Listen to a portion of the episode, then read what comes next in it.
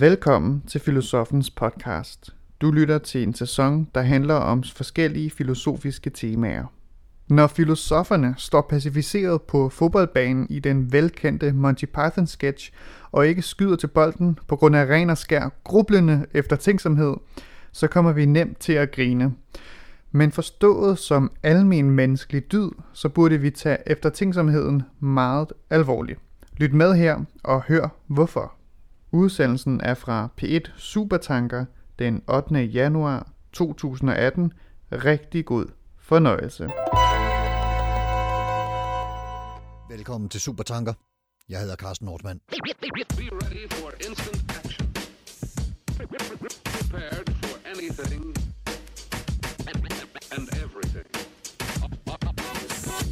Godt nytår. Velkommen til 2018 og til ny Supertanker sendetid. Nytår bliver brugt af mange til at stands op og lige tænke efter, om det er nu, jeg skal have en ny begyndelse på et eller andet aspekt af mit liv. Vi kigger lidt bagud, og vi kigger fremad. Ligesom Janus, den romerske gud, vogter af døråbninger og hængsler. Janus har to hoveder, så han kan se både fremad og bagud, og han kan se en hver sag fra to sider. Det er Janus, der har lagt navn til januar. Så det er nu, vi lige skal tænke efter, om der er brug for omlægninger i vores måde at leve vores liv. Brug for nytårsforsæt. Måske kunne et nytårsforsæt være, at vi altid skal huske at tænke os om, se bagud og fremad og se sagerne fra to sider. Tilegne os viden, more os med tankerne, fordi det er cool og sjovt og respekteret at tænke sig om, og vide noget. Rutiner er gode og hjælper med at give struktur i vores liv, men de kan også blive til en autopilot, så vi bare lader os transportere gennem livet, uden at tænke over og opleve det. Supertankers nytårsforsæt er, tænk. Andreas Røbstorff, professor i kognition, kommunikation og kultur på Aarhus Universitet og leder af Interacting Minds Center. Velkommen til dig. Tak. Har du lavet et øh, nytårsforsæt i år? Hvis du har, hvad er det så for et? Jeg er simpelthen så dårlig til at lave om på mig selv, så jeg må med skam indrømme, at øh, jeg har ikke rigtig lavet et nytårsforsæt. Og, men hvis der skal være et, så er det, at øh, jeg kunne godt tænke mig at øh, være lidt bedre til at lave om på mig selv. Ja.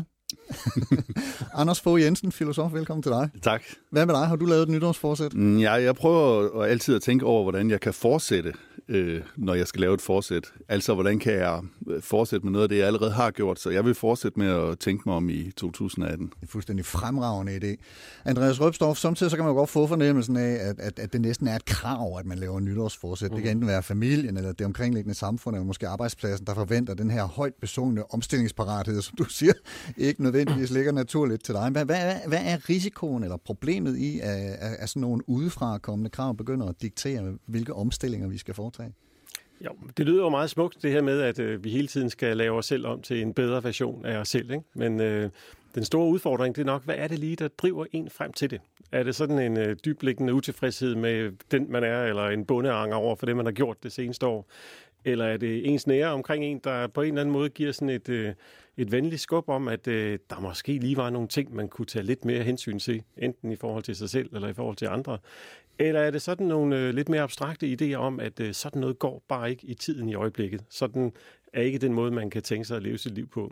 Så den store udfordring i den her omstillingsparathed, det er jo nok, øh, hvor er det lige motoren ligger henne i det? Altså, man har jo diskuteret det meget i løbet af de senere år, ikke mindst øh, med udgangspunkt i psykologiprofessor Svend mm. Brinkmans øh, udfald, og, og Rasmus Willi over fra Roskilde Universitet har også været ude med det samme. Det her, at slap nu af med alt det omstilling. Øh, samtidig så er det faktisk meget godt at stå fast, som er et af, af Brinkmans øh, pointer. Og Brinkmann er jo faktisk blevet udnævnt til årets tænker... Øh, Debattør, i, tror jeg. Debat, årets debattør ja, Ja. Af, af politikken for, for 2017. Øh, er, er, det, er det sådan en, en uh, diskussion, du også tænker over, når du siger, hvor kommer kravet fra? Altså, jeg synes jo, det er enormt vigtigt at flyde med. Ikke? Det er enormt vigtigt at flyde med de mennesker og de situationer, man er i. Men øh, når man så flyder med, så bør man også lige kigge lidt på, hvor er det egentlig strømmen den kommer fra, og hvad er det, der driver den frem. Så jeg tror, at den der sådan, insisteren på blot at stå fast imod øh, alt, hvad der måtte være omkring en, det er jo principielt set udtryk for en tonedøvhed og en manglende fornemmelse for, hvad der sker omkring en. Men en eller anden spænding imellem at sige, jamen, øh, det er vigtigt at være i tiden, det er vigtigt at se, hvad der sker omkring en. Men prøv lige at se, hvad er det faktisk, der driver en frem? Kommer det indenfra? Kommer det udefra? Kommer det langt udefra? Er det ens kære, eller er det ens arbejdsgiver, der vil noget andet med en? Den er god. Altså, Sokrates han siger det på den her måde, at man skal lytte til sine indre dæmoner.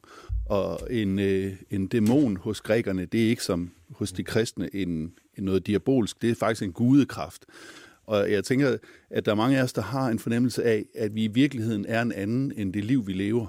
At hvis, altså vi er i virkeligheden en, der bruger øh, øh, der læser romaner, eller bruger teatret, eller gør forskellige, at vi lever et andet liv, end det vi faktisk lever. Man kan jo se, hvis man ser på sin, øh, sine øh, spillelister på, øh, på computeren, at man måske hører nogle andre sange, end dem man forestiller sig, man hører. Men, men, øh, og, og spørgsmålet er om, om kraften til forandring, hvis den kunne komme fra ens indre dæmoner, altså fra den, man egentlig synes, man er, så tænker jeg, at det er en god kraft at bruge til at prøve at forandre. Men det kræver jo, at man gør sig klart, hvem man synes, man er. Altså det kræver jo en eller anden form for Ja. selvreflektion. Ja, og det ikke bliver en, en hvad kan man sige, øh, nogle af tidens normer, som man bare har taget ind. Ikke? Altså, at jeg er i virkeligheden slank, men, øh, men de facto er jeg tyk, eller sådan noget. Ikke? Så, så er det ikke sikkert, at det kommer fra en indre dæmon. Men, men så er der det her med, øh, øh, om der er måder, hvorpå vi kan fastholde den her øh, øh, indefrakommende, eller intrinsiske med et fint ord, øh, s- drift efter, eller stræben efter at og, og, og, og lave os selv om. Altså, at der er noget, noget ejerskab, som vi gerne vil tage til det, men at vi samtidig ikke kommer til at stå alene med, altså, øh, hvad skal man sige, at det bliver op til vores egen individuelle selvdisciplin. Er, er der måder, hvorpå, øh, Andreas Røbstof, du kan ligesom pege på, at, at vi kan få hjælp til at fastholde os i nogle af de omstillinger, som vi egentlig ønsker? Jeg tror meget, at hjælpen den, øh, den kommer nok i virkeligheden fra de andre. Ikke? Den kommer fra, at øh, man ikke laver en omstilling bare af hensyn til sig selv, eller forestilling om, hvem man er, men også af hensyn til øh, folk, der er omkring en, som måske stiller nogle øh, berettigede krav til, at man tager sig sammen på måder, man ikke normalt øh, tager sig sammen på. Den eneste gang, jeg har haft et forsæt, som var sådan relativt øh, vellykket, det var en, en af mine venner, som jeg synes øh, røg lidt for meget hash, og jeg spiste lidt for meget sukker. Og vi lavede sådan en pagt, der hed, at i tre måneder, så skulle den ene holde sig for det ene, og den anden skulle holde sig for den anden. Ikke? Lykkedes det? Det lykkedes faktisk, ja. Ikke at øh, jeg ikke røg tilbage igen bagefter, og hvad der skete med min ven, det ved jeg ikke. Det må han selv rode med, men, men der var den der meget klare bevidsthed om, at, at på en måde min handling var ikke bare min handling, det var faktisk en, jeg var forpligtet på i forhold til en anden også. Og det transformerede egentlig mit øh, personlige forhold til sukker, hvis man skal være så profan som det. Ikke? At pludselig er det ikke bare et mellemværende mellem mig og sukkeret, det involverer en anden, fordi vi på en måde har set et, øh, et gensidigt ønske eller gensidigt behov hos hinanden. Så derfor så bliver det netop en balance mellem det indefra kommende ja. og så et udefra kommende kontrolinstans, eller hvad vi nu øh, vælger at kalde eller, eller hvordan skal Ja, det er jo ikke så meget kontrol, for kontrollen er jo stadigvæk i sig selv, når man står over for den der chokoladebar. Ikke? Men der er sådan bevidstheden om, at øh, der er også andre bragt ind i forhold til den her cirkel her. Og det er jo noget af det, man kan se i, i forhold til forskellige bud på at lave, lave sine vaner om. Ikke? At, øh, at hvis det bare er noget, man kæmper med med sig selv, så øh, virker det et kort stykke tid, og så har det med at falde tilbage igen.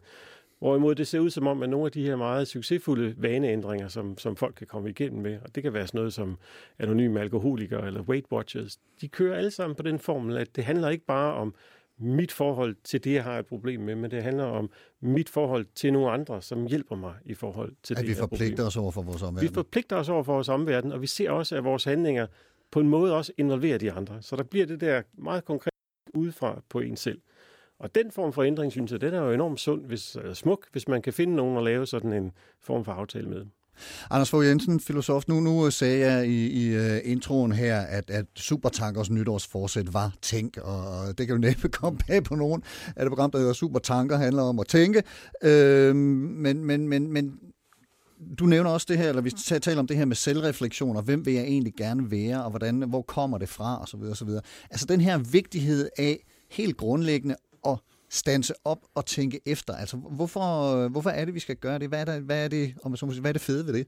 Jamen, altså nogle gange for eksempel, der lærer vi jo børn, at hvis de øh, bliver helt vildt vrede, så skal de tælle til 10. øh, fordi at øh, det er faktisk godt lige at vente et øjeblik, før man handler nogle gange. Og vi, vi i en, i en tid, der måske sådan øh, ansporet af actionhelten, øh, at, øh, at det, det, øh, det menneske, der redder verden, det er den, der handler hele tiden. Øh, men i virkeligheden er, øh, hvad jeg vil kalde besindighed, måske i virkeligheden en, en øh, det, der gør os lidt som mennesker, altså at vi kan, at vi kan tænke os om, i stedet for bare at øh, handle med vores automatreaktioner. Og derfor er det også sådan lidt sørgeligt, når, når man jo man elsker jo at gøre grin med filosoferne, og så fremdrager man Monty Python-fodboldkampen, øh, som jo nærmest går helt i stykker, fordi de står og tænker sig om. Og grækerne ud af tyskerne. Ja, ja, og i stedet for bare at spille, så står de der og tænker sig om. Men, øh, men, men det er da noget af det, der er vores øh, adelsmærke, eller kendemærke mm. som mennesker, at vi faktisk øh, kan tænke og kan øh, både abstrahere og konkludere mm. og øh, opsamle erfaringer, og som øh, Andreas også siger, altså kan, kan, kan indgå i alliancer med hinanden. Altså det, det tænker jeg, det er der noget af det, der er vores adelsmærke, så det skal man sgu ikke gøre grin med. Nej, men, men altså, og, og, og der er nu, nu nævnte vi tyskerne og grækerne, og du havde. Sokrates på banen for et øjeblik siden. Mm. Øh, altså Aristoteles har jo netop øh, gjort en dyd ud af, mm. at vi adskiller os fra dyrene, øh, dybest set? Eller? Ja, altså at, at for, for Altså det, man, det grækerne vil kalde øh, dyd, det er faktisk at blive menneskelig. Og det vil sige, at, at man opøver nogle, øh, hvad kan man sige, ting, som man er, man er født med på, som potentialer, men som ikke er færdigudfoldet. Og øh, det at blive mere menneskelig er så for eksempel de græske kardinaldyder, som er retfærdighed og, øh, og mådehold, og det de kalder sofrosyne, eller øh, nej, fronesis, altså visdom, og så mod. De fire, øh, altså de kristne tilføjer så tro, håb og kærlighed, så de har syv kardinaldyder. Men, men det er jo, at man ligesom opfø, opøver for eksempel en retfærdighedssans, eller opøver et mod, fordi det er mere menneskeligt, end, end bare at det potentiale, som man er født med. Jeg tror, vi lever i en tid, hvor man skal have hurtige tilfredsstillelser hele tiden. Og øh, der, øh, der kan det være, hvis vi skal tale om nytårsforsæt, altså kunne der være et nytårsforsæt, der hed Tænk, mm-hmm. at du skulle prøve at anstrenge dig en lille smule for, at øh, det, du læser lige nu for eksempel, det ved du ikke, hvad du skal bruge til, men det kan godt være, at det kommer lidt senere hen i øh, forløbet. Øh, så, så, det, så tænk kunne jo godt være et, et nytårsforsæt for mange, ikke at, at omgive sig med alt for meget dumt, mm. eller hvad man skal sige. Andreas Opsov? Det er enormt interessant, det der med, hvordan i virkeligheden besindelsen på vores øh, natur er måske det, der kan løfte os ud over naturen. Ikke? Øh, jeg har nogle kolleger i England, og de har kørt et projekt øh, i skolerne for at netop få ungerne til lige at øh, stoppe op og tænke sig om. Og projektet hed Dot .b, altså punktum .b. Og det handlede om, at man fik sådan en sms en gang imellem, hvor der bare stod dot .b. Og det skulle lige minde en om, men træk lige vejret. Ikke? Fordi i det øjeblik, at du forventer opmærksomheden ind imod det her vejret, det er, at jeg er en krop, der trækker vejret, så paradoxalt nok, denne her erkendelse af min biologi, som jeg deler med alle andre dyr, den skaber faktisk lige det der rum til at sige, okay, hvad er det egentlig, der foregår i mig? Hvad er det, der foregår omkring mig? Hvordan kan jeg handle på det? Og, og, og det her dot, altså bogstavet B, jeg går ud fra, det er fordi, det, det er lydligt sammenfaldende med, med ordet for være, eller at være? Ja, eller ja, både for at være, og så også be for breath. Ikke? Så det er den der med at sige, nu er jeg lige, træk lige vejret en gang. Mm. Du er, det du trækker vejret, er det du er. Det gør alle, men ved at jeg bliver opmærksom på, at jeg har lige det her rum, hvor jeg lige tager en dyb indånding en gang. Det skaber faktisk denne her rum for pausen. Ikke? Så på mærkelig vis kan du sige, så det, at vi har en biologi, er det, der også gør, at vi kan sætte os ud over biologien. Og når blikket kommer ind på den, kommer ind på kroppen, ja, så får man det her mærkelige rum, hvor man siger, at når jeg ser på min krop, så ser jeg min krop, men jeg får faktisk et rum, som jeg kan være i. Et rum til tanke og et rum til at mærke, hvad sker der ikke både i mig selv, men i andre også. Mm.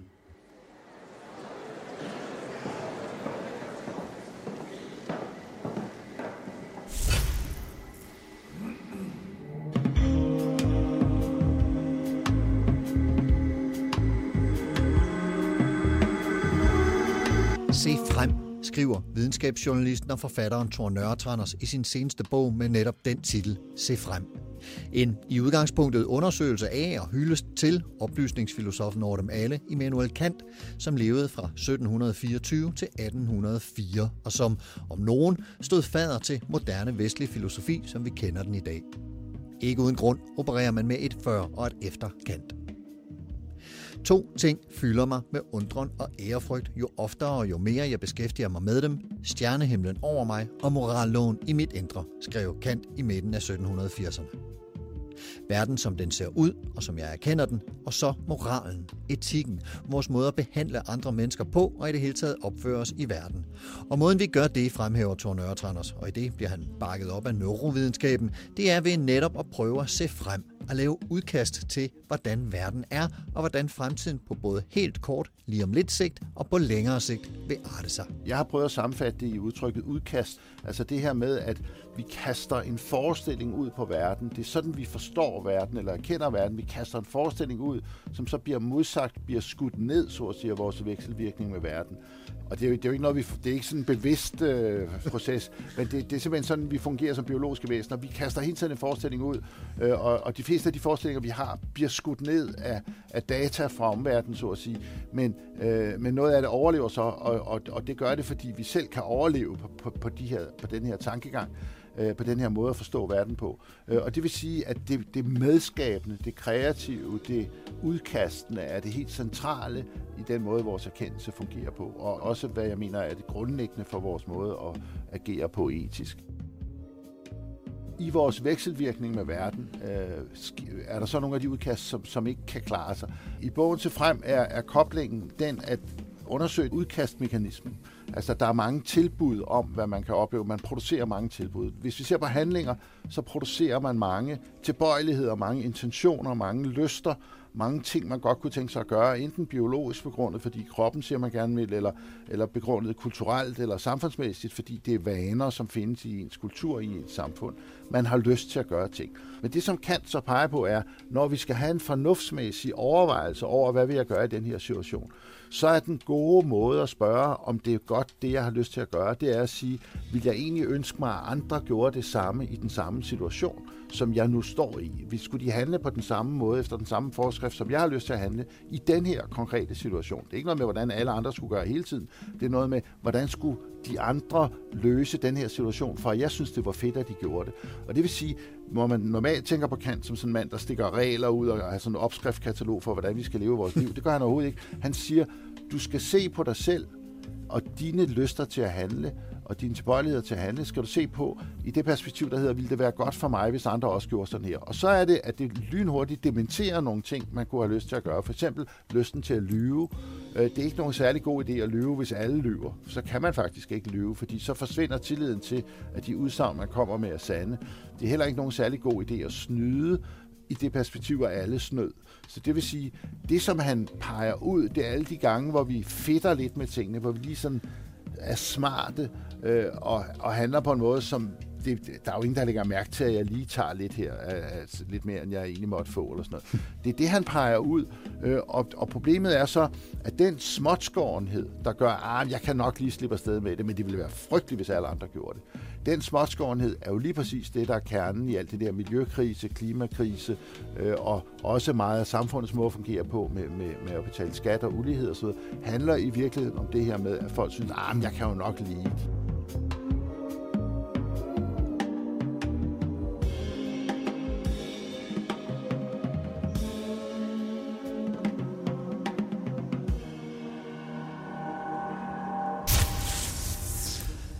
Ja, udkast hører vi om her, som, som skal prøves af i forhold til vores øh, ageren i, i verden og i livet. Og øh, titlen på Nørd, Thor Nørtranders bog er altså Se frem.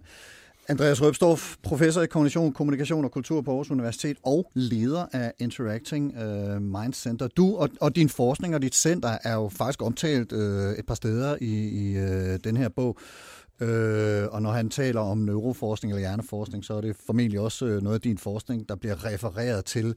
Øh, der er sådan en tidsovervejelse, det her med at se frem, kaste noget ud, og, og det skal selvfølgelig baseres på en eller anden form for erfaring, en eller anden fortid, vi, vi øh, har med. Altså, hvordan, øh, hvordan griber det her ind i, i øh, nogle af de her, hvad skal man sige, omstillings- og tænker os om øh, tanker, som vi har berørt indtil videre? Jamen noget af det, som, øh, som Thor Nørretranders tager, tager fat i i den her bog, det, det er sådan, det man kan sige, det der er det nye sort i øjeblikket inden for kognitionsforskningen og, og hjerneforskningen. Og det er sådan en, en idé om at sige, at øh, måske handler det ikke så meget om, at verden så at sige skriver sig ind i sindet, men bare repræsenterer det, der sker. Måske er den, øh, den afgørende effekt, det handler om, at øh, organismer og dermed også deres hjerner har travlt med at prøve at forudsige, hvad er det for en form for virkelighed, de lever i. Og i det her med at forudsige, hvad det er for en form for virkelighed, vi lever i, ja, så bliver den, øh, den vigtigste valuta, så at sige, det handler om, hvorvidt jeg bliver overrasket eller ej. Det er sådan den første version af den. Fordi hvis jeg har forudset, hvad der kommer til at ske, hvis på en måde, at jeg ikke bliver overrasket, men så er det på en eller anden måde et tegn på, at man har bemestret virkeligheden. Ikke? Og den næste udvikling på den, den siger så, at øh, jamen, i sagens natur er det frygtelig vanskeligt at bemestre fremtiden. Vi ved faktisk ikke, hvad der kommer til at ske. Men noget af det, vi kan gøre, er måske at tilrettelægge verden på en sådan måde, så chancen for at blive overrasket, den er mindre. Og det er der i nogle af de her udkast, de kommer på banen. Ikke? Også fordi på en måde, så bliver en stor del af sindets arbejde i de her tanker her, de handler egentlig med både at forudsige, hvad der kommer til at ske, reagere på, hvis tingene adskiller sig fra hinanden, og dermed også sende sådan nogle spor ud i verden, der siger, hvis nu man handlede på disse måder her, så kunne det være, at verden ville være lettere at bemestre eller lettere at fange. Og det giver sådan en meget mere aktiv rolle ind for organismen, end meget af det, man har set i de klassiske idéer omkring hjerneforskning og kognition. Men, men, men er noget af det, man rent faktisk har fundet ud af, er det så, at øh, det, de hjernen beskæftiger sig med hele tiden, det er at prøve at forudse, øh, hvad sker der lige om et splitsekund, og så lave nogle udkast, som, som, øh, så vi på en eller anden måde har forsøgt at bemestre det kommende øjeblik, som, som ikke er indtruffet endnu? Altså forudsigelsesfundamentalisterne i hjernen, de vil ja. sige, at det er simpelthen den valuta, der fungerer på alle mulige niveauer ovenfra og nedad. Nu er det sådan, at hver gang en ny teori kommer på banen, så i et kort øjeblik, så er det som en ny mode, ikke også? Pludselig går alle i sort, men det viser sig gerne, at der så også er andre ting på spil. Men det er helt klart, det, det er det, som er kan man sige, den store teori, og den har rigtig stor forklaringsværdi alle mulige mærkelige fænomener for sådan nogle visuelle illusioner til, hvordan der bliver handlet i verden, synes man lige pludselig, man, man kan forstå ud fra det her. Man kunne måske godt så blive lidt gammelsur og sige, at det her med, at, øh, at vores bemestring af tid er vigtig, det her med, at øh, fremtiden i en vis forstand er den, der skal handles i forhold til. Den her idé omkring, at forudsigelser og forventninger er helt afgørende for at være en organisme, Ja, det er måske ikke en idé, der kommer så frygtelig meget bag på filosoferne, tror jeg. Ikke? Men altså inden for kognitions- og neuroforskningen, der har den i øjeblikket stor forklaringskraft. Dels fordi den bliver formaliseret, der kommer lige sådan en matematik op omkring det, og dels fordi den også bliver koblet op på, på nogle eksperimentelle undersøgelser. Kommer den bag på filosoferne, øh, Anders Fogh Jensen? Nej, det gør den ikke. Øh, det er jo, det, altså det, at mennesket er i tiden og hele tiden er rettet mod fremtiden, og ikke kan lade være med at være rettet mod fremtiden, er virkeligheden noget, der bliver beskrevet ret grundigt af, af sådan øh, øh, nogle fænomenologer eller nogle hermeneutikere, som Husserl, Heidegger og Gadamer. Og i virkeligheden så kan man finde tanken allerede hos Augustin, som taler om, at når man synger et vers, så kan man ligesom høre de næste ord for sig. Øh, mm-hmm. At det er det, der gør en sang. Den er ikke bare øh, separeret ord, men man kan ligesom, man foregriber hele tiden. Og det bliver så hos øh, Husserl, der grundlægger fænomenologien, der bliver det til noget med protension og retention. Og hvad nu det for noget? Jo, det er, øh, over for den her floskel, kan vi næsten sige, at man skal være i nuet, så må man spørge, hvad er det nu for et menneske? Mm-hmm. Men et nu, det er hele tiden noget, hvor man er i gang med at foregribe og, øh, øh, hvad skal man sige, bliver mødt med, øh, hvordan omverdenen ser ud. Altså, hvis jeg altså kommer... nu det er det, der er klemt inde mellem en fortid og en, og en fremtid? Ja, men ikke på en tidslinje, fordi nu er, øh, altså i, i fenomenologien vil man sige, at fremtiden kommer først. Det er ikke fortiden, der kommer først. Jeg kommer sulten hjem i lejligheden. Mm så retter jeg mig mod køleskabet. Altså jeg retter mig mod, at jeg skal spise om lidt. Øh, så bliver jeg øh, mødt af en nødvendighed. Er der noget i køleskabet? Øh, eller, altså det er den møde, det møde med virkeligheden, som Nørretranders også taler om. Mm. Og det bliver hos Heidegger til, at, man, at mennesket er, siger Heidegger, og nu skal man lige holde tungen lige i munden, et geworfener entwurf og entwerfende geworfenheit. Hold da op. Ja, et, et geworfener entwurf, det er et kastet kast, og en øh, en værfende geworfenheit, det er en kastet, kast, et kastende kastethed. Det, som Heidegger siger, det er, at vi er altid kastet ind i verden, men vi er også et væsen, der hele tiden udkaster. Så, vi, så når man siger, at man skal være i nuet, så, så kan vi ikke lade være med hele tiden at prøve at foregribe verden, men samtidig mødes vi af, af den nødvendighed eller de omstændigheder. Ikke? Altså, jeg vil, jeg vil ud og rejse, men så mødes jeg, går der et fly, øh, har jeg nogle aftaler, øh, har jeg penge i banken og sådan noget. Ikke? Så mødes hele tiden af, af omverdenen. Øh, og det som, som når, når jeg tror, når Nørretrænder siger det her med øh, se frem, så mener han ikke noget, eller jeg ved ikke, om han mener noget med fremtidsforskning, men det har i hvert fald ikke det er i hvert fald ikke det, som fenomenologien mener. De mener mere, at man hele tiden er rettet mod fremtiden. Men det, som Heideggers elev Gadamer så påstår, eller påpeger, det er, at når jeg er rettet mod fremtiden, så er jeg rettet med den med nogle fordomme. Det vil sige, at det faktisk er min fortid, der møder fremtiden. Altså jeg har erfaringer med tomme køleskabe eller øh, et eller andet, som jeg foregriber øh, verden med. Kan du ikke lige prøve at, at gentage det der Heidegger-udsagn? Ja. Gerne, gerne den danske version. Ja, at mennesket er et, øh, et kastet kast.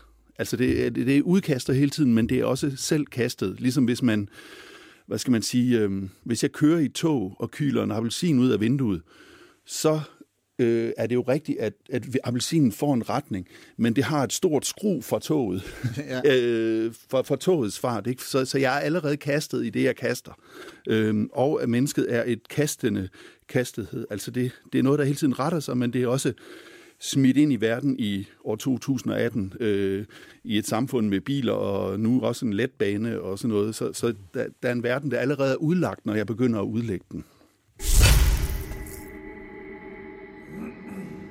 Velkommen til Supertanker. Jeg hedder Carsten Nordmann. Velkommen til Supertanker. Velkommen til Supertanker. Velkommen til Supertanker. Velkommen til Supertanker. Tanker, tanker, tanker, tanker, tanker.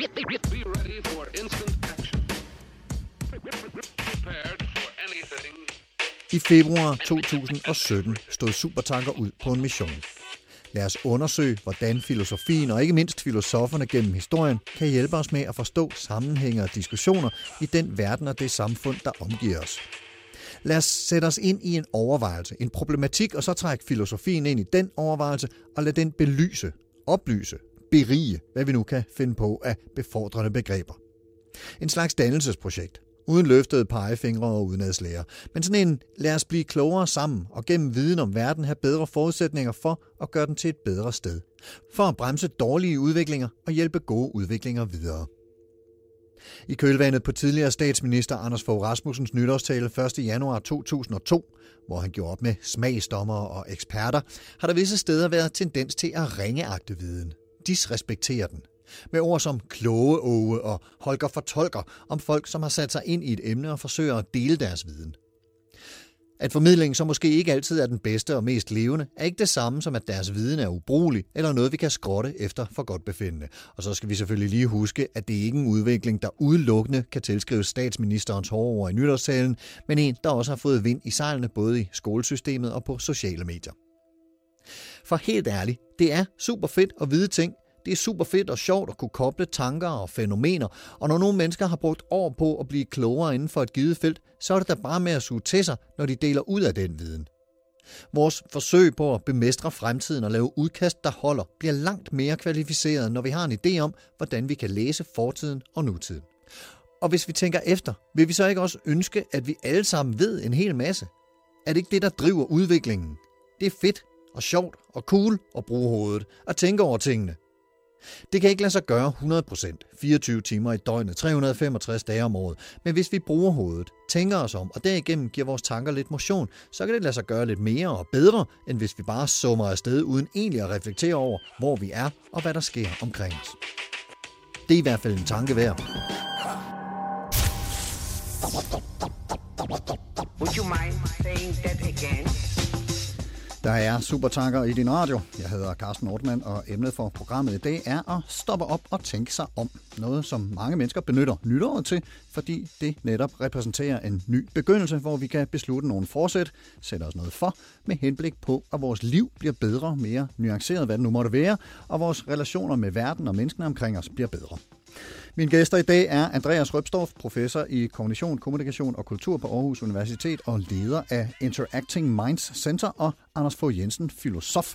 Og øh, nu har vi allerede været omkring øh, lidt filosofi øh, her i det tidligere, og, øh, og nogle filosofer, som har sagt og tænkt og gjort noget, som måske kan hjælpe os i den her overvejelse. Og nu, nu, vi fortsætter lidt af det spor nu, og, og tager fat i øh, Edmund Husserl, fordi øh, nu fik jeg lige nævnt øh, begrebet dannelse her, og, og helt det her med at stanse op og orientere sig i verden er selvfølgelig også en eller anden form for, for dannelsesprojekt. Øh, Husserl, som levede fra midten af 1800-tallet til 1938, Anders Fogh Jensen. Hvad kan vi bruge ham til her? Og, og hvis du også lige kan sådan kø, mm. nytte en kort overordnet karakteristik af ham, så vil det også være meget. Øh, jo, men han er jo øh, det, man kalder fænomenologiens grundlægger. Det vil sige, at han vil prøve at beskrive, hvordan øh, verden fremtræder for en. Altså hvis vi bruger eksemplet, øh, hvis man gik hen til Claude Monet og sagde, øh, en åkande ser ikke ud sådan, som du maler den så vil Monet svare, at jeg maler den sådan, som den fremtræder. Og øh, så i virkeligheden er det et forsøg på en form for hyperobjektivisme, eller sådan, hvordan fremtræder virkeligheden for os.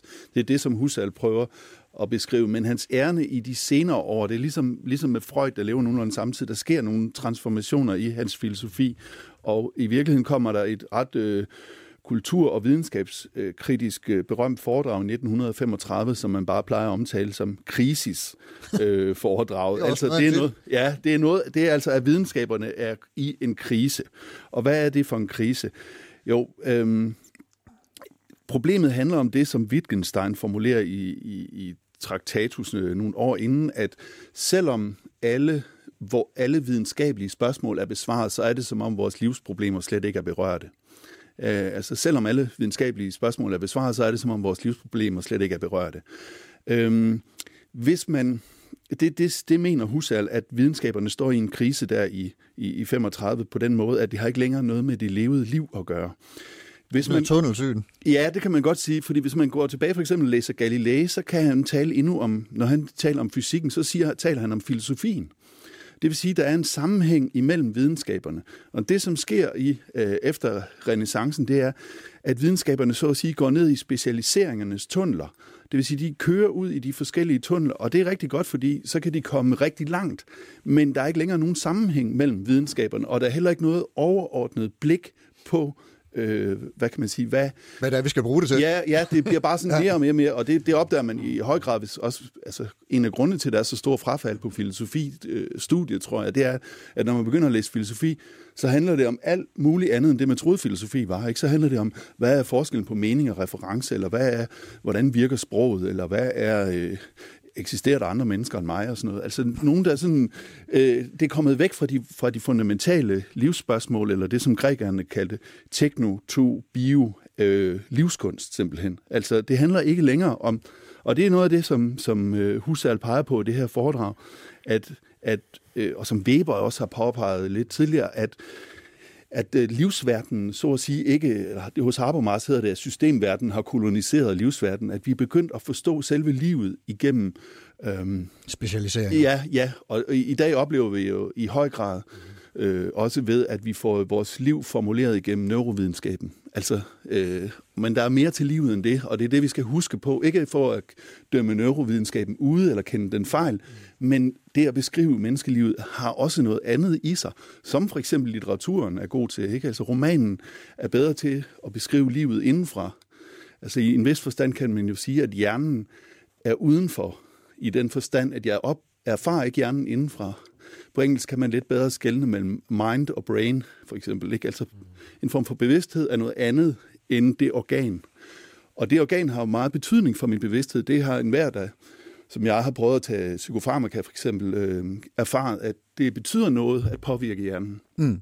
Men, men, øh, men oplevelsen indenfra kan, kan neurovidenskaben ligesom ikke hjælpe os med, og det er det, øh, som, som jeg tror, at Wittgenstein vil sige, det der med, at, at der er nogle livsproblemer, der ikke bliver besvaret af, af fordi det neurovidenskaben kan hjælpe med, det er et længere liv, det er et kvikkere liv, det er et, øh, et raskere liv. Andreas Opsdorf, hvad, hvad siger du til det? Nu, nu hedder dit center jo netop Interacting Minds, mm. og jeg går ud fra, at der i den øh, betegnelse ligger noget af det, som, som Anders Fogh Jensen også taler om. Altså, hvordan øh, ja, specialisering over for Jamen, det Interaktion. fantastiske ved, ved, øh, ved Husserls krisistekst er, at det var ikke kun filosofien, der var i krise, ikke? Det, og videnskaben, der var i krise. Det var grundlæggende hele samfundet, der var i krise. Og, og når man sådan læser indledningen på det, det, det er som at læse sådan en, en, en stærk øh, sådan dissonans, ikke? hvor man tænker, det her det kommer til at gå grueligt galt, og det gjorde det i en vis forstand også. Ikke? Så mm. hans øh, diagnostik er jo ikke bare en, en diagnostik af en speciel form for tænkning og en speciel form for videnskab, men faktisk noget, der gennemsyrer, gennemsyrer samfundet. Og, øh, og det, som Anders kommer med her, viser jo netop, hvor, altså, hvorfor det er så fantastisk, at der findes filosofer i verden. Ikke? Fordi der er, øh, det er så vigtigt, at man så at sige, hver eneste gang, der er en ny idé på spil, at man ligesom bliver klar over, at øh, vi har altid allerede været der før. Det i sig selv er trivielt, men det vigtige er, hvordan er det, vi har været der før.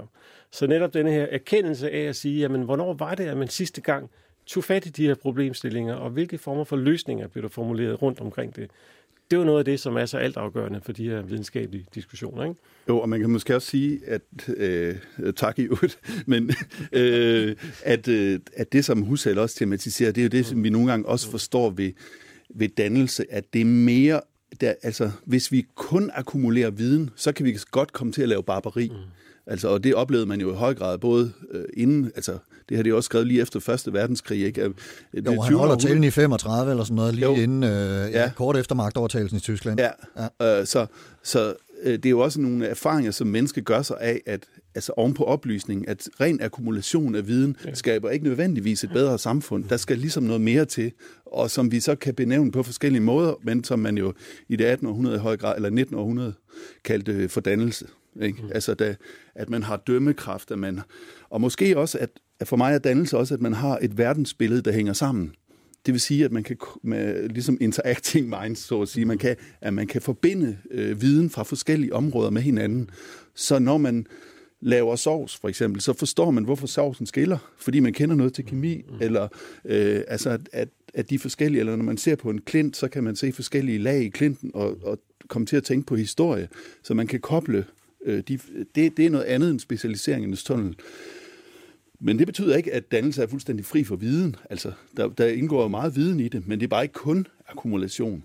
Ja, og man kan sige, at hele det der øh, aspekt omkring omtanke, og det med at, at stoppe op og reflektere, have tilegnet sig viden, som man så trækker ind i processen. Hov, nu skiller sovsen. Gad vide, hvad der er, der foregår, og, og, og så netop øh, anvende den. Ja, og man kan sige for eksempel, hvis vi skal have en øh, god klimadebat, mm. så kræver det, at vi faktisk øh, alle sammen ved noget om naturvidenskab. Mm. Ellers så kan vi ikke forstå, hvad er en atmosfære eller øh, sådan noget.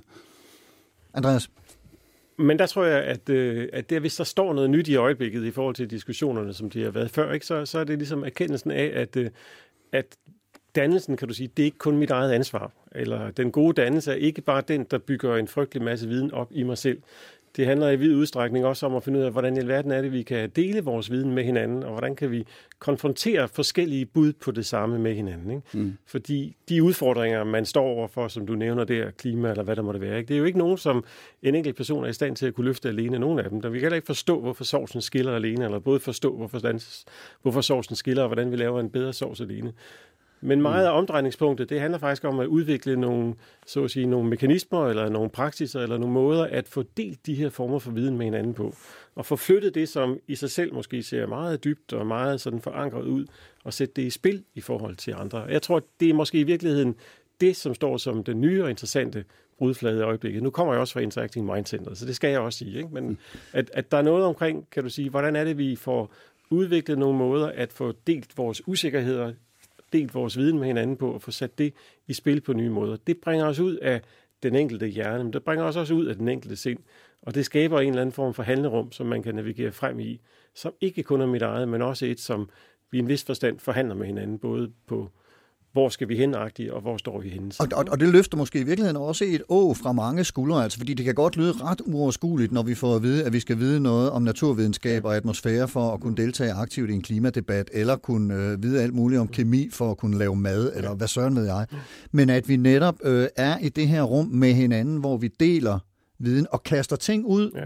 Øh, i, i forsøget på at, at bemestre den ukendte fremtid. Altså, Jo, det, ja. og der ligger der, man kan sige, der, der har, har sproget vist sig som et ufatteligt øh, effektivt redskab til at kunne skabe de her fælles verdener på. Ikke? Og der ligger jo en enorm forpligtelse på at sige, jamen, hvordan søren kan jeg tage det, som måske er mit specialområde, og flytte det over på en måde, så jeg også kan gøre det begribeligt som noget, andre er i stand til at kunne handle på. Ikke? Mm. Og der tror jeg igen, hvis man, øh, nu tog du fat i Thor Nørretranders før, denne her drejning fra hans øh, første store succes på Mærkverden, ikke? som jo var sådan lidt skrevet ud fra ideen i, at jeg står her, nu og her, og jeg sanser det, der er omkring mig, og det eneste, jeg kan gøre, det er at sige nej til en eller anden form for udvikling, der måtte komme senere hen. Så den her idé om at øh, se frem, den åbner i en vis forstand et andet perspektiv, fordi det handler ikke så meget, eller ikke kun om nuet, det handler også om den fremtid og den fortid, hvormed vi kan se fremtiden. Og det, det skaber rum for os, det er, at pludselig begynder vi at kunne forstå sådan noget som, hvordan kan noget nyt opstå? Hvad vil det sige noget kreativt? Fordi øh, i hvert fald i de kredse, som, som vi diskuterer i øjeblikket, der ser det meget ud som om, at det, der er det kreative, det er det, som ikke findes i øjeblikket, men ligger lige ved siden af det, som allerede findes. Der er nogen, der kalder det the adjacent possible. Så det mulige, der ligger lige ved siden af. Ikke? Og lige så snart man er inde i sådan en form for optik, kan du sige, jamen så det, vi kan bruge hinanden til, det er en vis forstand af vores fælles idé om, hvad er det mulige, der ligger lige ved siden af, den kommer til at blive større. Og det er den måde, man gør hinandens verdener større på. Det kan godt være, at jeg ikke kan se noget, der ligger lige ved siden af, men i møde med dig, så åbner du pludselig mit blik for, at der er faktisk noget muligt, der ligger lige ved siden af det, der allerede findes. Så det ligger i en fremtid, men det kan blive en nutid meget hurtigt. Og der sker et eller andet omkring kreativitet og fællesskab. Mm. Ja, og det vil jeg bare knytte an til, for jeg, jeg er blevet spurgt om, øh, jeg laver nogle dannelsesrejser, hvor vi rejser ud i verden og sidder en uge og studerer litteraturhistorien eller arkitekturhistorien, eller hvad vi nu gør. Så er jeg blevet spurgt sådan, kunne man ikke bare høre en podcast? Mm. Øh, Nej, det kan man ikke bare, fordi det ikke er bare et individuelt projekt. Du skal ikke bare læse på med viden, men, du, men i det, du snakker med andre om ja. Dostojevski, eller hvad det nu er, så sker der et eller andet mellem mennesker. Øh, mm-hmm. så, og det er fordi dannelsesprocessen også i høj grad går ud af, altså det er, en, det er ikke en ind i min navle, men det er mm. ud i verden. Og så kan jeg blive en anden. Mm.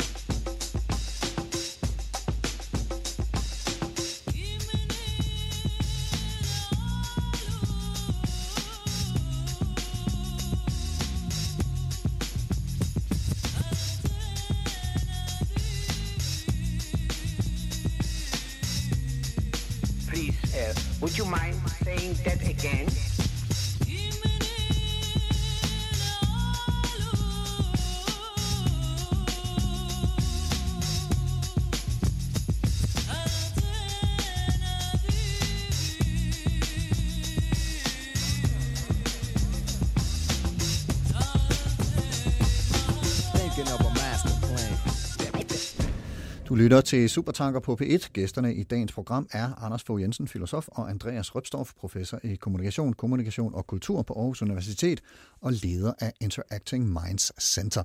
Jeg hedder Carsten Nordmann, og jeg forsøger med hjælp fra mine gæster at blive en lille smule klogere på at blive klogere. Altså at stoppe op her ved nytårstid og overveje, hvordan jeg kan få et bedre, måske sundere eller sjovere liv. Og et af mine egne bud øh, indtil videre, det er så det, vi prøver lidt af her, det er, at det kan jeg ved at tænke mig om, og at huske at tænke mig om. Men øh, ligesom vi skal huske at spise sundt og motionere vores krop, så skal vi også måske motionere vores sind og vores intellekt til netop at, at blive bedre til og, og øh, blive klogere. Og så er det selvfølgelig et spørgsmål, øh, hvordan man, man gør det.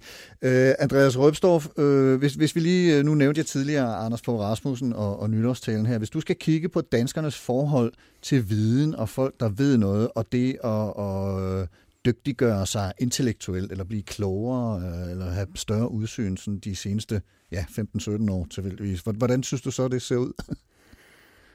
Jo, men der er jo ikke sådan... Øh, man kan sige, vi er rigtig, rigtig gode til elite, når det handler om øh, idræt for eksempel. Ikke? Øh, men inden for sådan de mere, altså andre discipliner, kan man sige, der har der måske været en tendens til, at man ikke på samme måde står ved, at øh, der er ting, som det er rigtig, rigtig svært at tilegne sig, og at der kan komme noget godt ud af, at man tilegner sig dem. Det er som om, at vi er, vi er gode til det som danskere, når vi navigere inden for et spil, hvor spillereglerne så at sige er givet, og det er synligt for enhver, hvad der er godt eller hvad der er skidt. Blev der mål, eller blev der ikke mål? Hvor langt blev der skudt med bolden? Hvorimod, når vi bevæger os ud i nogle af de her felter, som vi taler om i øjeblikket, så er der ikke indlysende, hvad der er det rigtige svar, og hvad der er det forkerte svar. Og det kan være rigtig svært også, hvis ikke man er inde i det, at vurdere, hvad der er en god præstation, og hvad der er en dårlig præstation. Og der er det som om, at øh, der har vi ikke måske som, øh, som gruppe på samme måde udviklet en, øh, en sådan respekt overfor, eller, eller ikke så meget respekt, men en sans overfor, hvordan søren skældner vi det gode for det knap så gode. Men er, er vi blevet sådan facit øh, fetishister på en eller anden måde, at, at hvis ikke der er ligesom en, en færdig, et færdigt resultat, som vi kan måle og sætte op som, så nu har vi nået det, vi skulle, så, så bliver, er vi lidt fortabt, eller hvad? Ja, altså det er som om, at den der New Public Management-idé, ikke også som grundlæggende handler om, at enhver form for ydelse, den skal kunne opgøres i noget, der kan tælles, og den kan kunne måles. Den har vi i den grad gjort til vores egen model af, hvordan vi skal være. Ikke? Når man bevæger sig til Sverige for eksempel, så ser det ikke ud som på samme måde. I, i min verden, universitetsverden, der er vi i den grad ligesom rettet ind i forhold til, at vores hver er bestemt med, hvor mange ting vi skriver, og vi ligesom overudfylder nogle af de mål, der kommer til banen. Jeg kan høre fra mine svenske kolleger, at, at det er ikke på samme måde sådan en, kan man sige, idé, som man har gjort til sit eget livsprojekt. Og der har der måske nok været en tendens til, at vi har været næsten alt for gode til at uh, lave om på os selv i retning af at sige sådan en idé om, at uh, det, der tæller, det er det, der kan måles. At det faktisk også er blevet til en form for livsprojekt for os, også i vores arbejdsliv, og måske også i vores kulturelle liv. Og det kunne godt være, at vi skulle, så at sige, afprogrammere den en smule og stoppe op og sige, hvad er det egentlig, der tæller som kvalitet her, ikke? Hvordan oplever du det, Anders? Øhm, jamen, ja, det oplever jeg faktisk meget på samme måde. Og så er det ligesom om, at det, der falder uden for det, der kan måles, mm. der er vi så glædet ud, og det er i kraft af nogle forskellige strømninger gennem 70'erne og 80'erne, så er vi glædet ud i sådan en total øh, relativisme, hvor øh, der bare er per- forskellige perspektiver, eller som, som Liu Tar sagde, øh, det, de store fortællinger har mistet deres legitimitet, og nu er der kun lokale sprogspil tilbage. Så er det som om, at øh, ja, en eller anden, ja, nogle gange kalder vi den RUG-relativisme, men sådan det der, man ligesom... RUG-relativisme. Ja, altså det man, første, man lærer nede på RUG, det er, at... Øh, Altså at, Roskilde Universitetscenter. Ja, Bare fordi, ja. at, øh, at øh, det er konstruktivisme, det er, at kønnet er konstrueret, og øh, idé, alle vores idéer er bare konstruktioner, og dem kan vi så dekonstruere igen. Og det har været en, en nødvendig, det er en nødvendig passage for enhver elev, og det har været en nødvendig passage for vores kultur at gå igennem dekonstruktionen og, og perspektivismen. Men nu er vi så havnet der, og det, altså det eksempel, du nævner med, med at der ikke må være smagsdommeri øh, fra nytårstalen, er jo også en udløber af det. Jamen, der er ikke nogen, der ved bedre end andre. Jo, inden for det, vi kan måle, er der, men så inden for det, vi ikke kan måle, der er der ikke nogen, der ved bedre end andre, og det er altså en, en farlig vej at komme ud af, fordi det er den, der ligesom, den har ikke skabt fake news, men den har forberedt øh, at fake news kunne, øh, kunne stå frem, fordi RUG-relativismen øh, står jo forsvarsløs, når øh, der kommer fake news, fordi du har lige sagt, at der kun er forskellige perspektiver. Øh, hvad er så det der? Øh, så bliver man nødt til at vende tilbage til et, øh, et sandhedsbegreb, som man egentlig helst vil øh, undgå, nemlig at der er noget, der er mere rigtigt end andet. Yes. Så, ja, øh, og nu skal vi jo øh, sige, at RUG gør selvfølgelig også mange gode ting. Det gør det er ikke, Det det gør er de. ikke ren øh, igennem. det her. Ja, Ja. det, det, er bare, Ja. det er bare sådan, det er blevet betegnet. Øh, Andreas Råbstorff, fordi jeg, jeg nævnte jo også det her med, at det er, at det er cool, og det er sjovt, mm. og det, er, det giver øh, tilfredsstillelse at, at tænke sig om. Mm. Og, og så snakker vi om det her med at motionere sin. Ja. krop og, og, og spise sundt og gøre alt muligt for at ja, øh, blive bedre rent øh, fysisk. Men, men, men, men er der, øh, hvad siger neuroforskeren om, hvad man kan gøre for at motionere sit sind eller sin hjerne? Jamen, der, hvis nu vi ligesom går med de teorier, der findes i øjeblikket, og siger, at vi, vi tager dem for pålydende, lad, lad os prøve at lege med dem, så, så er der egentlig, tror jeg, nogle, nogle ret enkle principper, man kan stille frem. Ikke? Og den allerførste, det er nok øh, udsætte dig for noget uforudsigeligt. Fordi før du udsætter dig for noget uforudsigeligt, så får du faktisk ikke øh, motioneret den del op, som handler om at sige, hvordan i alverden kan jeg komme med en anden forståelse, end den jeg har i øjeblikket, for hvad der måtte ske. Så hvis ikke du udsætter dig selv for noget uforudsigeligt, så bliver man fanget i, at den verden, der ligger i fremtiden, det er sådan set den samme, som den, man kunne forestille sig. Så bliver det bare autopilot. Så bliver det autopilot. Fordi det, der nemlig sker, når man udsætter sig for noget uforudsigeligt, og det skulle så være regel nummer to, det handler om, at øh, det tvinger faktisk en til at forsøge at forstå. Og det med at forstå noget, det handler jo grundlæggende om, at man så at sige, siger, hvad i alverden er det for en ramme, der kan give mening og kan give orden for det tilsyneladende kaos, jeg befinder mig i. Og det med at bringe en midlertidig orden på noget, som umiddelbart ser kaotisk ud, det er altså altafgørende for vores evne til at være i verden og for at kunne handle i verden. Sammen med det, så kommer der så også, kan man sige, eller det, som forståelsen trækker med sig, det er jo også et element af usikkerhed. Ikke? Der er et, man element, sige, ja. et element af at sige, hvordan i alverden skal jeg håndtere den forståelsesramme, jeg kommer på banen med. Og der har vi det her fantastiske sprog, som ser ud som om, at det er altså en unik mekanisme til ikke bare at lade min usikkerhed være i mig selv, men dele den med andre. Så del din usikkerhed, det vil være mit bud nummer tre, ikke? som så siger, at øh, hvad gør vi med det her, når nu vi står og erkender, at der er et eller andet spil på, eller der er noget, som ikke kan begribes, eller det er svært at begribe det. Den motionering, den er god, fordi den faktisk tvinger en masse ting ned over sig. Så lige en hurtig midtvejsopsummering. Altså udsæt dig selv for noget uforudsigeligt, forsøg at forstå og del din usikkerhed. Ja. Så er vi så godt. Så øh, har vi øh, nogle andre, vi kunne tage fat i, og, øh, og den, øh, den første af det næste sæt, det er lær noget nyt. Øh, og øh, det handler simpelthen om, at i det øjeblik, øh, man lærer noget nyt, så tvinger man sig selv ind i nogle nye baner. Der er nogen, der siger, at et sprog, man burde altid være i gang med at lære et nyt sprog. Det er hårdt arbejde og ambitiøst og tager meget tid. Ikke også? Det kan også være, at man øh, arbejder med et musikinstrument. Det kan også være, at man gør et eller andet med sin krop. Men denne her ambition om at sige, hvordan søren udsætter jeg mig selv for, at jeg får lært noget nyt, noget jeg ikke kan i forvejen. Og den, der for mig at se er tæt koblet op med ideen om at lære noget nyt, det handler om at sige, brug din krop. Fordi hjernen er en del af kroppen. Fordi det at være i sin krop, og at bruge sin krop og udsætte sin krop for nye måder, ja, det rykker også ved vores måde at være i verden på. Så det her med at bruge sin krop og lære noget nyt, er i en vis forstand ret øh, tæt beslægtet med hinanden. Og det minder en om, at, øh, som vi havde det før, ikke? Dot be, Det er ved at være i min krop, at jeg er i verden, og det er ved at gøre noget nyt med min krop, at jeg også er i stand til at kunne lære noget nyt. Og endelig så er der en, en sidste, som, øh, som måske nok er mere et, øh, et forsæt end en øh, motioneringstendens. Og det kunne handle om at sige, gør noget for andre. Og først og fremmest, gør noget for andre, du ikke kender. Nogle af vores kolleger, de har kigget meget på empati, og det ser ud som om, at den der empati eller perspektivtagning, evnen til at kunne se noget fra et andet synspunkt, evnen til at kunne finde ud af, hvad i verden skal jeg gøre for at kunne hjælpe den anden, ja, det er ikke noget, der bare er automatisk. Det er ligesom en, muskel måske, eller det er en evne, der kan øges på samme, der kan arbejdes med på samme vis. Og det med overhovedet at sætte sig ind i at sige, hvad skal der egentlig til, for at gøre noget godt for en anden, det er en enorm stor udfordring, som trækker hele den her form for etik og moral, vi havde med os før. Og det afgørende her, det er måske nok ikke så meget at gøre noget for nogen, man kender, men at gøre noget for andre, gør noget for en anden, som du ikke kender. Det, det rummer vel også en uforudsigelighed i vedkommendes reaktion på, hvad det nu er, man gør for dem, ikke? Fuldstændig indløsende, og det, er, og det indebærer også en stor grad af usikkerhed, fordi hvordan i alverden kan du vide, hvilken form for respons du kommer til at få tilbage igen. Så hvis der er én ting, som for mig at se ville være den allerbedste motionering, man kunne lave, det er at love sig selv, at man, om ikke i daglig, så måske blot en gang om ugen, eller en gang om måneden, eller en gang i løbet af året, lover sig selv, at man vil gøre noget for en anden, som man ikke kender. Og det var altså seks, det er lige før, det er ligesom den her frugtkampagne med seks om dagen, altså seks bud på, øh, hvordan man kan motionere sin hjerne. Anders Fogh Jensen, sådan lige afslutningsvis, mm. hvad, hvad tænker du om det, som Andreas fortæller? Ja, jeg synes, at det lyder så smukt, at, øh, at etikken får en, en videnskabelig legitimering nu, at det faktisk er, er godt at være god, eller øh, i en anden forstand end etisk. Så ja, jeg synes, det lyder pragtfuldt. Det vil jeg prøve at tage med mig.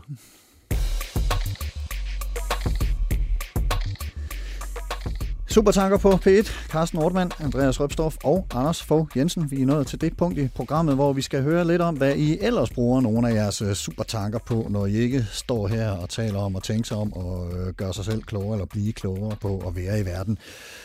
Anders Fogh Jensen, du har fortalt, at noget af det, som, som ligger dig lidt på scene for tiden, det er øh, afslutningen af en bog, som handler om hvad? Ja, bogen, som jeg skrev sammen med en uh, antropolog, der hedder Dennis Nørmark, den hedder Pseudoarbejde og udkommer på Gyldendal til den 20. april. Hvordan vi fik travlt med at lave ingenting. Og øh, den, handler, øh, den handler egentlig om, at øh, sådan en som Bertrand Russell i 1932 og Keynes i 1930 øh, taler om, at øh, vi nok på nuværende tidspunkt vil arbejde 15 timer. Så vi har været sat os for at undersøge, hvad, hvad er det egentlig, at folk bruger? Øh, hvorfor har vi stadigvæk så lange arbejdsdage? Hvad, vi kan ikke svare øh, Keynes og Russell, ja, vi arbejder kun 15 timer. Vi må sige, nej, vi arbejder stadig 40 timer. Ja. Øh, så hvad er det dog, vi har, vi har fundet på? Og jeg, altså, jeg går med forskellige tanker omkring, hvordan kan vi komme til at arbejde noget mindre? Øh, vi står for en situation, hvor vi regner med, at robotterne kommer lige om lidt og kan afløse os for meget. Øhm, og i stedet for at se det som en trussel, hvordan kan vi så den her gang gå med øh, robotterne? Altså Russell siger i sådan et lille essay, der hedder Til forsvar for øhm, øh, ledigang, der siger han, at øh, det er jo egentlig mærkeligt, at efter, efter Første Verdenskrig, hvor der var så meget produktionsapparatet, der gik til at fodre krigen, når krigen så stopper, så skulle man jo tro, at man kunne nøjes med at arbejde det halve. Men det gør vi ikke. Vi har åbenbart noget, der gør, at vi bliver ved med at arbejde meget, men, men altså, det, er jo ikke, det er ikke fordi, vi, vi gerne vil have, at folk skal være inaktive, men vi kunne godt øh, altså, tænke os, at, at den energi blev kanaliseret ud i noget andet end øh, konsulentrapporter og øh, powerpoints og alt muligt andet, som vi har øh, fundet på at gå og underholde hinanden med. Øhm, så, så jeg er meget optaget af det her med arbejdstid, jeg kom til at tænke på også, fordi vi nu, nu står i Aarhus, at for 20 år siden, der havde man sådan en, det man kaldte skraldemandsmodellen, som var sådan noget med, om, om kunne vi ikke, øh, i stedet for at, øhm, øh, kunne, vi ikke, kunne vi ikke tage en, øh, en ind hver fjerde, altså tre skraldemand kunne, kunne tage en ledig ind, og så kunne de holde fri hver fjerde uge. Øh, sådan nogle ting som, øh, hvad med at holde fri hver fjerde uge, eller hvad med at have fire dages arbejdsuge, eller hvad med, altså kan vi ikke få det ned på en eller anden måde? Det virker som om, at der er sådan en form for, Ja, var rigtig mange undersøgelser viser jo også, at folk ønsker i virkeligheden ikke at få flere penge i løn. De vil hellere have noget mere fritid til at ja. tilbringe sammen med deres familie. Ja, Øh, men derfor er det bare så paradoxalt. Vi, altså, vi siger heller ikke, at folk ikke føler sig travle med de ting, de gør, men at de, vi må have fundet på noget, som måske ikke helt er, er, er, er nødvendigt, for det er som om, der er en mekanisme, og der er også, altså vi har også talt med folk, som jo ligesom sidder og, og lurer på hinanden, hvornår kan man tillade sig at gå hjem og sådan noget, eller man, folk, der er gået ned i parkeringskælderen, så har de set Gud, der holder en hel masse biler, og nu øh, og klokken er seks, jamen jeg må tilbage på kontoret og sidde der. Øh, men altså, man, man kan også spille meget liv inde på de kontorer med ting, som, som ikke er særlig meningsfulde. Og Andreas, det, det, øh, den tanke, som du havde taget med, den knytter faktisk lidt an til det her, og, og ligger i forlængelse af øh, dronningens nytårstale. Ja, helt, helt perfekt. Altså, det er et fantastisk ritual, det her. Vi hele nationen er samlet øh, nytårsaften, og der er sådan en smuk øh, status omkring det. Ikke? Og jeg synes, øh, dronning Margrethe sagde noget meget vigtigt med at øh, forestå, at vi skulle huske at øh, tage tid til det unyttige. Ikke? Vi skulle sørge for at få gjort noget unyttigt, fordi når vi er i det der rum, hvor i det unyttige består, ja, så bliver der pludselig skabt mulighed for, at alt muligt andet kan ske. At det kreative kan opstå, at det mellemmenneskelige kan opstå. Og det tager jo præcis fat i det. Ikke? At Vi har jo på en måde fået etableret en virkelighed, hvor vi hele tiden synes, at vi knokler løs med noget, hvor effekten af det kan være meget vanskelig at se. Den britiske amerikanske antropolog kalder det bullshit jobs. Der er enormt mange arbejdere derude, som virkeligheden ikke producerer noget som helst, og dem, der laver med dem, de er godt klar over, at de gør det. Så den her idé om at sige, at vi bør i virkeligheden sørge for at etablere nogle rum for os selv, hvor i det unyttige består, det knytter jo fuldstændig an til Anders' idé om at sige, så skal vi faktisk gentænke, hvad er det egentlig, der tæller som et arbejde, og at det er okay at reservere noget tid for det, som ikke falder ind i de kategorier, man er fanget mm. i forhold til. Ja, og, og når dronningen siger netop ikke, øh, lig på sofaen. Altså, vi skal ikke, hvis vi kan få en nedsat arbejdstid, så er det ikke for, at vi ingenting skal lave, øh, men, men netop øh, altså det, som man jo førhen måske kaldte sysler. Øh, altså, at man har, man har gang i et eller andet, man prøver, eller man prøver noget af, som ikke nødvendigvis skal, skal pege nogen steder hen. Ja, der vil jeg så dele en, øh, en erfaring, en af mine kolleger, eller et forsæt, en af mine kolleger har haft, og han har besluttet sig for på sin øh, køleskabsmagnettavle at sætte en streg hver eneste gang, det lykkedes ham i dagens løb at gøre noget unødigt. og han håber, når han kommer hen på slutningen af året, så er der mere end en streg, der befinder sig der. Så snarere end den der sådan, øh, hårde forsæt, der siger, jeg skal gøre noget andet, så bare sige, lad mig lave et lille rum, hvor jeg minder mig selv om, at jeg skal bemærke, når jeg har gjort noget, som ikke umiddelbart passede ind i det nyttige. Det synes jeg måske er det smukkeste forsæt, man kan have for 2018.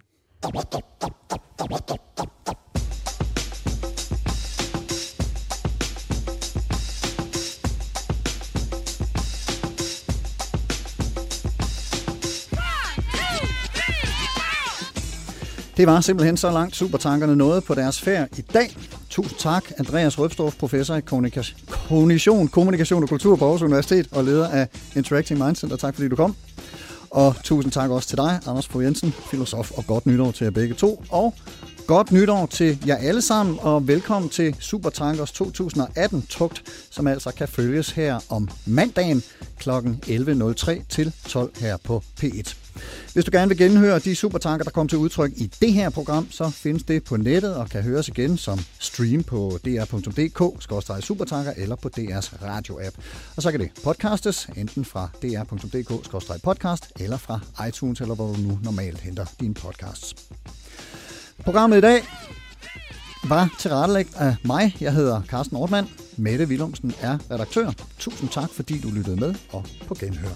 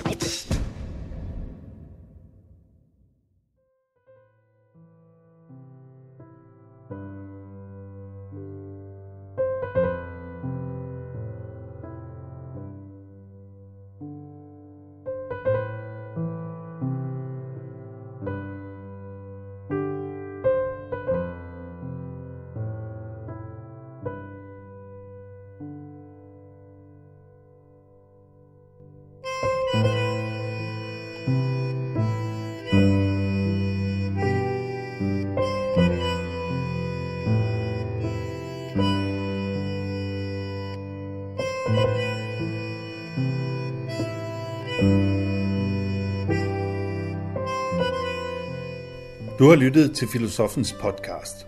Se mere på min hjemmeside, filosofen.dk, og tag med mig på dannelsesrejse. Se dannelsesrejser.dk. Mit navn er Anders Fogh Jensen. Tak fordi du lyttede med.